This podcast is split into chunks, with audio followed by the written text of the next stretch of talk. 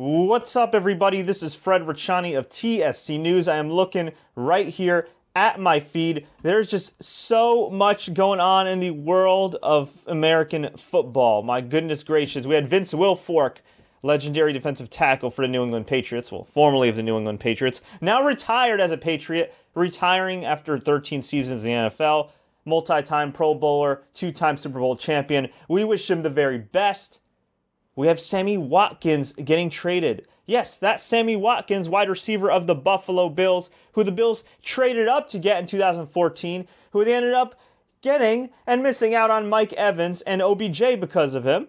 He was traded today to the Los Angeles Rams. I almost said St. Louis Rams. They also traded Ronald Darby, and in exchange, they got wide receiver Jordan Matthews, cornerback EJ Gaines, and second and third round picks for 2018, meaning Tyrod Taylor, whew, is going to have his work cut out for him. I hope he's happy with that money because that's the only thing that's going to probably keep him happy in Buffalo unless they somehow, some way, get to that elusive spot of second place in the AFC East. And given how the Jets and Dolphins look, uh, I don't think that's hard to do. A wild card spot, easier said than done. But the big news of today, Friday, August 11, 2017, is running back Ezekiel Elliott of the Dallas Cowboys suspended for not one, not two, not three, not four, not five, but six games for violating the league's conduct policy linked to domestic violence. Of course, him pulling the top down of that woman and that parade definitely didn't help him.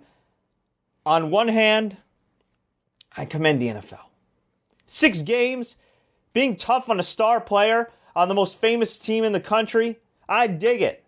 Domestic violence is no joke whatsoever. On the other hand, I can't help but feel like this kid was made an example out of. And look, I don't know if he's innocent. I don't know if he's guilty. I know cops didn't pursue any charges against him and all that.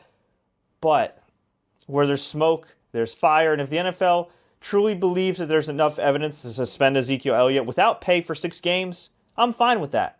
Here's what I'm not fine with the fact that there's been so much freaking inconsistency in regards to domestic violence. Ray Rice. Josh Brown got like what, one game? The dude like beat his wife, imprisoned his wife, wrote in his little diary that he beat his wife or harmed her or whatever, and he got like one game. It, it, it's just ridiculous. Like they need to figure out a set policy. I know not every case is black and white. There's lots of shades of gray, and you have to do a lot of investigation and all that. And, look, it's fine that they're finally coming to the realization that, hey, domestic violence is bad. Maybe we should take this more seriously.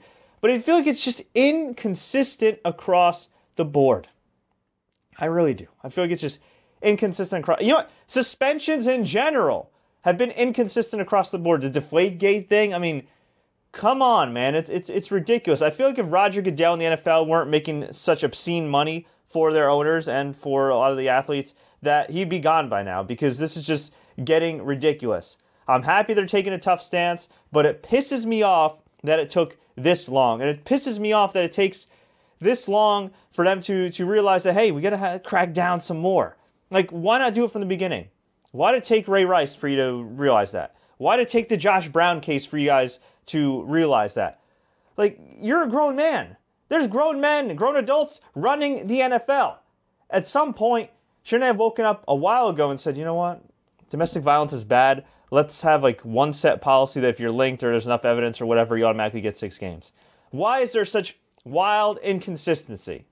Okay, now, by the letter of the law, Ezekiel Elliott is innocent. But we all know there's a letter of the law, we all know there's the power of money, and we all know there's a court of public opinion. And at the end of the day, as this whole thing plays out, as more details come out, we shall see if Ezekiel Elliott is as innocent as he says he is. I'll say this at the very least, he's a guy that has expressed poor judgment in recent months. And it's unfortunate because he had a phenomenal rookie season. He's a kid that, if he stays healthy, stays consistent on the field, is somebody that one day could have a bust in Canton. He's that good. Some people think Dak Prescott's that good. We're going to see how good Dak Prescott really is because for the first six games, they're not going to have Zeke, and they got to play some tough teams. The Rams with their tough defense, the Cardinals, the Giants, the Packers, just to name a few. It's going to be a tough road for those Dallas Cowboys. Although, if they're such a great team, I think they'll manage. Even if they go three and three, I don't think it's a failure if they go three and three in those games. Frankly, I wouldn't be surprised if they won a majority of those games. They're a talented team, but Zeke, yeah, he definitely helps. His void definitely going to hurt. It's a complicated story, guys. Uh, I do feel bad for the alleged victim. Uh, I do feel bad for Zeke in a way because, again, the NFL has been really inconsistent. And at the end of the day, he was not charged with anything. But, I mean, it's 2017. Uh, you know, Roger Goodell wanted to make an example out of somebody. He chose to do it with the most high-profile team, one of the most high-profile players. I understand that. I just, I just hope, and we don't know what went on behind closed doors, but I just hope that the NFL truly, honestly, had enough evidence to do this. I really, I really do. And, and I, not that I hope that somebody actually got harmed or whatnot, but I just feel like that this suspension. I just hope the suspension was justified. That's all I'm trying to say. Because if this is just a case where there's, say, minimal evidence internally compared to Josh Brown or compared to Ray Rice or or whatever, and they literally just did this because they, it said domestic violence and Ezekiel Elliott. Oh, let's make an example out of him. Then yeah, I'm gonna kind of feel bad here, but you know, even if he's innocent, I mean, you know, you still got to be careful who you surround yourself with. You still got to be careful the situations you put yourself in. He's a young guy. He's got a lot of money. He's got the spotlight on him.